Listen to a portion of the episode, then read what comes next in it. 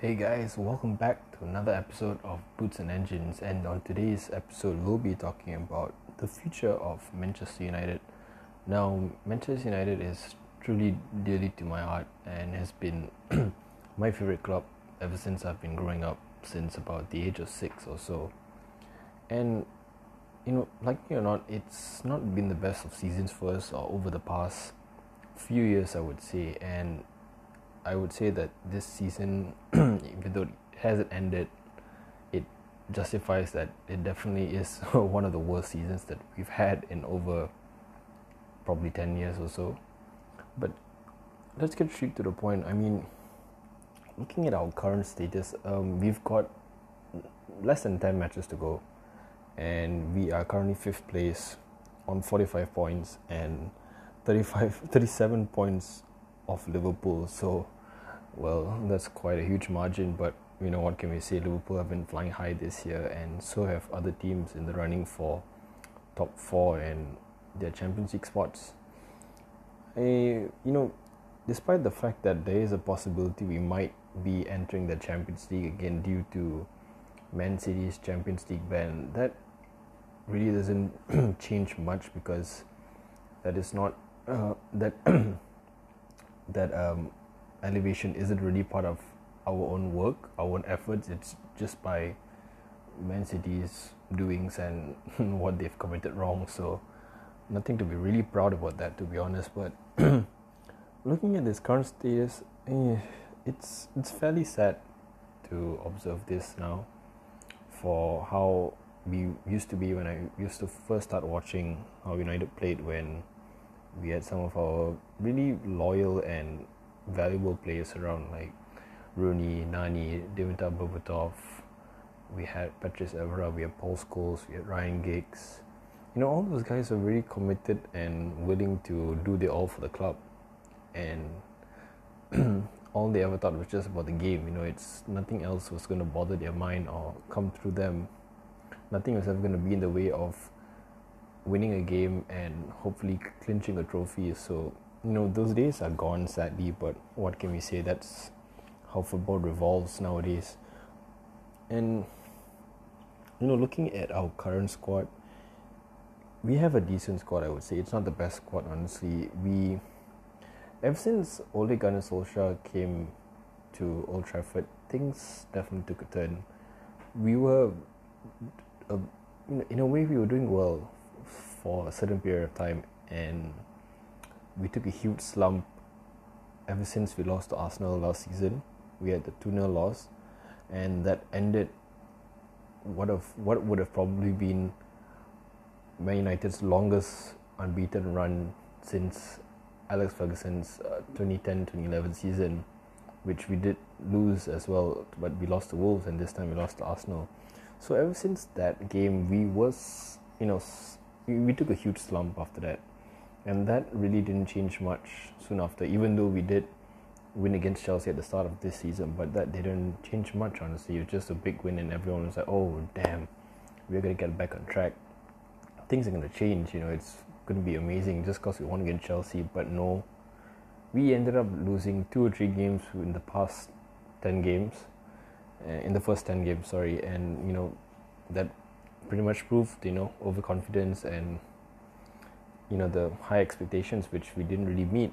And this is the problem. I mean uh, first off i want to touch on how we take our players for granted or rather how we misinterpret our players. Because for example i think the biggest critic or the biggest problem we had was um, selling our our main striker Romelu Lukaku now, Lukaku was scoring goals. Goals. Yes, he was inconsistent at times, but he was back on track. I mean, let's face it, he did prove his point when he scored his goals against PSG, and then we uh, came back and we beat Southampton as well towards the end of was it last season, I think. And you know, it's sad to say like he could have proved to be a bigger potential if Ole Gunnar Solskjaer had actually kept him and put more faith into him and motivated him, but he felt very deprived and kind of demotivated in a way. and he chose to move out of the Premier League and he had Inter calling him. You know, Inter was calling for him, and he made the move and he left United, which was a big loss because there was no shoes to fill his spot. There was no one to fill his spot. I mean, yes, Rashford is good, but what what so Rashford can't do as much, or what much what what, what what's the what's the level of Romelu Lukaku compared to Rashford? Lukaku has been playing for very you know a certain period of time as compared to to Rashford. Rashford's just started to grow, and Lukaku has been in the Premier League for a very long time, as we know, playing for Chelsea and West Brom and Everton. But you see, the high expectations in this club is quite it's quite unfortunate because we we have this this the club has these high expectations at the wrong point of time or rather on the wrong players. As we can see with I'm not saying that they are having the wrong expectations on Rashford. No he is a really talented player. He proves his point. He's puts in all the effort but we can't push it's impossible to push players at his age to the maximum level I think I don't think there's ever been a player at his age that has played this much of football as much as Rashford has played. Currently, he's been starting in almost every game, you know. And what's you know what's the consequences if he get, if he gets injured? I mean, looking at we have the options of Martial and um, you know there's Greenwood as well, but you can't expect too much from them. They're still young and growing too, and Martial isn't much of a striker; he's more of a winger in in fact now. But and then you look at Greenwood. Greenwood is still new; he's just come from the academy, and sorry, the youth squad. But you know, still, we can't put so much pressure on these players and expect them to perform 101 percent and the same level as someone at how Lukaku would have performed because the Premier League is not an easy league, as we all know. It's one of the toughest league. It is the toughest league in the world, and these guys are still grooming and you know it's it's not it's not fair to push into the potential because if they then slack and get injured or whatsoever, who are we to look for? That's the main problem. So they made a huge mistake by I mean, it was fine to sell Lukaku, but they did not find someone to fill his spot, and that was the disappointing part. And they obviously go realized that they were struggling and they had made the wrong move. Therefore, they opted to look to Odion Ighalo and you know sign him on loan from Shanghai Shenhua.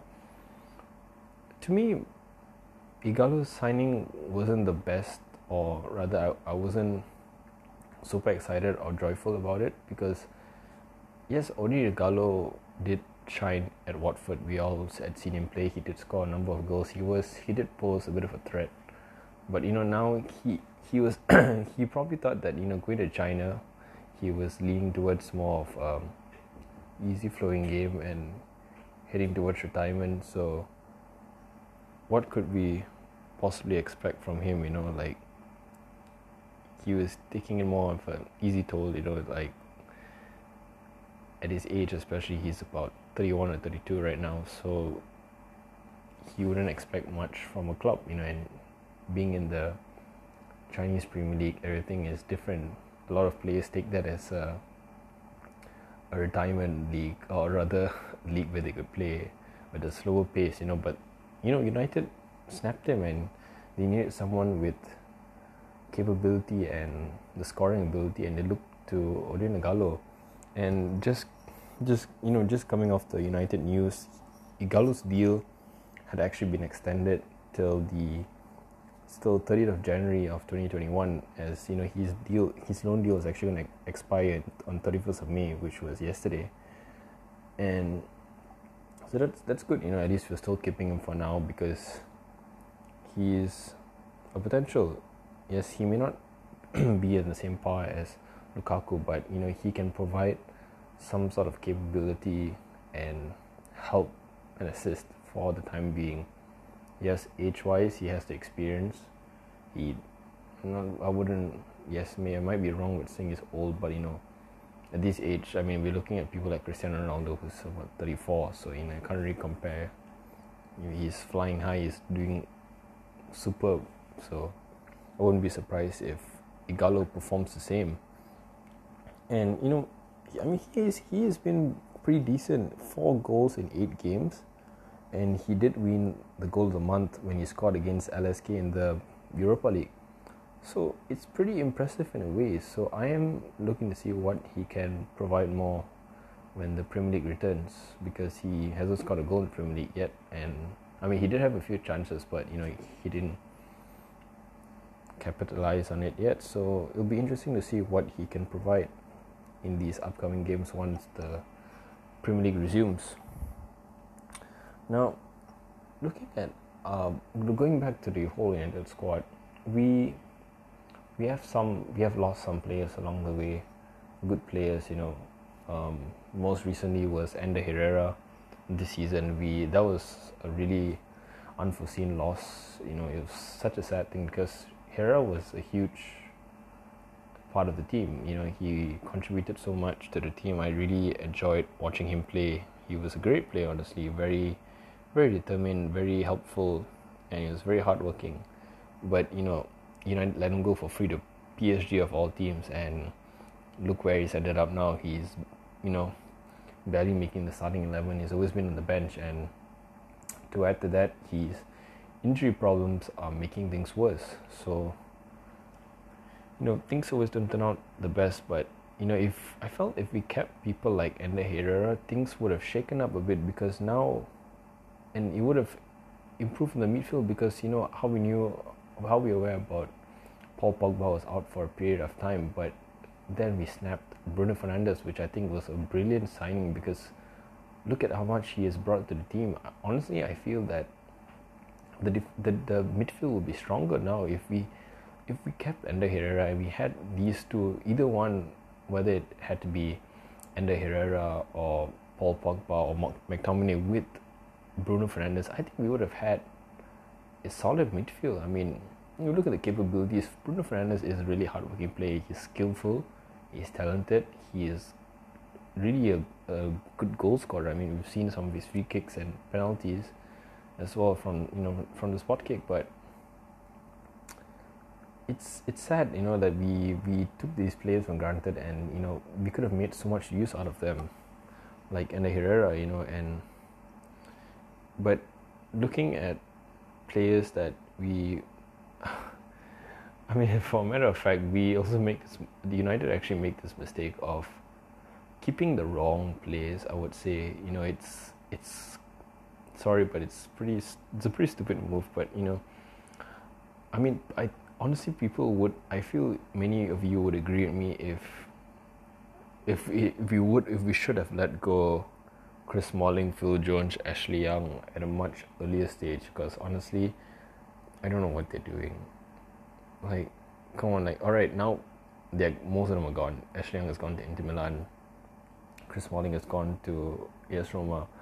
But, you know, I felt that if we actually took this into consideration at an earlier stage, things would have improved because I don't know whether it's because of their loyalty or what, but it's it's no point um, it's no point backing up players who do not pose a threat to the strikers or the opposition team because looking at the United team now, United used to be one of the most feared teams in the world. People used to be afraid of coming to Old Trafford, coming to the venue to play because they were having the expectations of probably getting hammered or letting in last minute goals because that that was what United was capable of back then. But now it's the total opposite. Pe- teams hear that oh we're traveling to Old Trafford next week. Oh, this is gonna be this is gonna be interesting for us because you know it's kind of like a game for them now. You know, United's competition used to be their competition in the Premier League used to be Man City, Liverpool, Arsenal, Chelsea, and Tottenham at times. But now it's just more than that. You know, not just the top five teams now. United are even struggling with the likes of. All right, Leicester, fair enough. Leicester imp- Leicester have improved tremendously, but we're talking about teams like West Ham, or Wolves also have improved. But you know those mid-table clubs which we take for granted, or rather we we do not put more effort into it, and you know we end up losing unnecessary games, and we lose a number of points, which is so sad. But it's it's this it's things like this that really affect the team as a whole, and going back to the players that we we should be aware of, like you know, wondering who should stay and who should go. I'm looking into players like you know, like as I mentioned, Chris Smalling and Ashley Young, but looking at the players which are still in the squad, I feel that I'm not sure if what the rest of you feel, but I feel that the one player that has not shown like a sign of improvement is definitely Jesse Lingard. It's sad to see because you know he was a young potential player and he did go out on loan several clubs. You know, he's rather a late blue boomer in a way. You know, Jesse Lingard. He did he did um, do well at certain stages of the, of the season. You know, two seasons ago under Mourinho and the previous season he was doing decently all right. But then this season, towards the end of last season and coming up to this season as well, he wasn't performing at his best. He was taking everything so lightly. He wasn't pushing as much as he should or he usually does. So it was quite disappointing and it's quite sad to see how he plays now and it's not a blissful sight sight at all. It's just annoying to watch. You know, because you make callous mistakes, you lose the ball, team counter attacks, they score a goal or they you know cause um, mess in the defense. So this is a problem, and another one probably would be Andreas Pereira. I mean, I had so much hope for Pereira to be honest. Like he was a real good potential, seeing how he, how Solskjaer used him last season and how Mourinho Mourinho used him at times as well. So, and he and he's another problem, just like Jesse Lingard. You know, he doesn't capitalize on his talent and potential, but these play these young players they take well they're not very young anymore but still they take these things for granted and it's their performance drops really low and you know it's they don't live their full potential and they lose out and they probably won't get picked by the club anymore or they probably won't get game time for the next few months or so so it's pretty upsetting i mean apart from that we are seeing the likes of Tahith Chong, Angel Gomes, Alex Tuanzebe, James Garner, and of course Daniel James. Yep. You know, like okay, apart from Daniel James, the youth, as I mentioned, Tahith Chong, Angel Gomes, Alex Tuanzebe, and Timothy Fosu-Mensah, all those guys, they have the real potential. They have a good potential for the squad. Without a doubt, you know, they just need someone to groom them really well. You know, the Ole Gunnar Solskjaer needs to utilize them. You know, and make full use of them. You know, know the right position where they play, know the right time to bring them on, know what to focus on them. You know, then it's it's possible to actually groom and build these players. You know, you want United should be making players like how Jurgen Klopp, how Jurgen Klopp is developing, or how he has developed the likes of Trent Alexander-Arnold, Andrew Robertson. I mean, look at those players. It's amazing to see how where they've become. You know, where they've come. I mean, not long ago they were just nothing. You know, one one guy was just you know a academy player, and Andrew Robertson just came from Hull City, and he was only a you know he was pretty cheap. And look at him now; he's worth almost 70 to 80 million. I mean, I mean it's amazing to see. As much as Liverpool is my biggest rival, I mean it's amazing to see how they've developed some of their players, and this is what we should be seeing in Manchester United with some of the players because we've seen a lot of misguidance and misinterpretation of players, you know, spending big money, expecting so much from them, and then they end up being a flop, like Memphis Depay and Angel Di Maria, which, you know, I really, really loved and enjoyed watching them play, but, you know, things didn't turn out. They both ended up leaving the club, so that was that was unfortunate. You know, th- those are potentials that we could have utilized and really made a difference in the club. And you know, I, I do hope that um, Ole Gunnar Solskjaer actually realizes this. You know, he, of course, he's aware of the current situation. He's doing his best, and I believe he is making progress with the club. He's. He may not be winning trophies just yet, but he is making some sort of progress eventually. But I wouldn't say that we I would want Ole Gunnar Solskjaer in the long term. Like he he isn't he really isn't the man that I would see United uh, you know see him with United winning probably winning a Premier League or winning a cup or a Champions League. You know I it's a very it's a very two sided thing. I have I have two sides to this. Like you know you want to believe and you want to have the the trust and willingness in him that he is capable of doing such a thing. But looking at the other side of it, he doesn't he hasn't had much of the experience. He managed um, a Norwegian club. He was managing them for a while, but and we know previously he was managing Cardiff City, but they got relegated and then he got sacked. So that wasn't a really good start, you know, to begin with. But looking at how Ole Gunnar Solskjaer has been in United, you know, we all had high expectations for him at the first, at the beginning, you know, when he first came in, he won his few games and whatnot.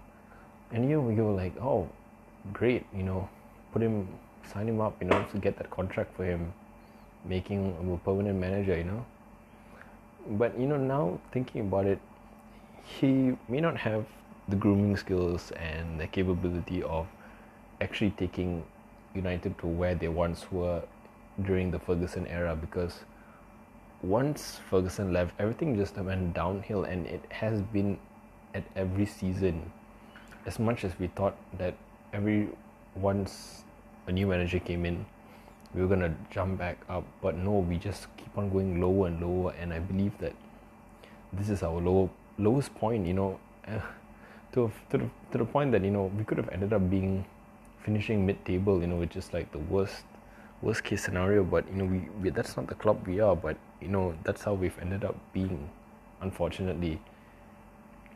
And you know, as much as the if you know finding new managers isn't much of the issue right now, probably, but you know, I still wish that, um, and I do dream that you know, if if Newcastle don't snatch him, I do hope that Pochettino actually comes to Man U one day, you know, because I think Pochettino is the perfect fit for the club in terms of grooming players because Pochettino has the suitable mindset of nurturing and grooming players of young talent and you know basically merging them with the current squad or rather the more experienced players you know I, I did mention this previously because in the previous episode as what he did with Tottenham as well. Because look at Tottenham, you know, last season, like I said in the previous episode, this is one. It has been one of their best seasons ever. They reached the Champions League finals, Champions League finals, which I think was Pochettino's best achievement yet. But you know, unfortunately, they weren't performing so well this season, and he, you know, he got sacked and whatnot. But you know, that was a really sad thing to see because Pochettino had so much potential and he was really looking to drive the club somewhere.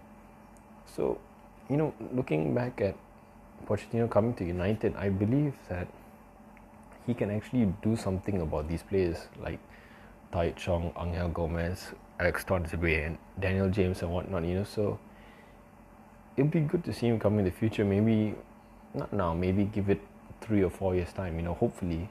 Or, you know, if the ta- if in the table's turn, you know, may not know Ole Gunnar Solskjaer, he may be, you know, leaving and Pochettino may come, you know, anything can happen in football.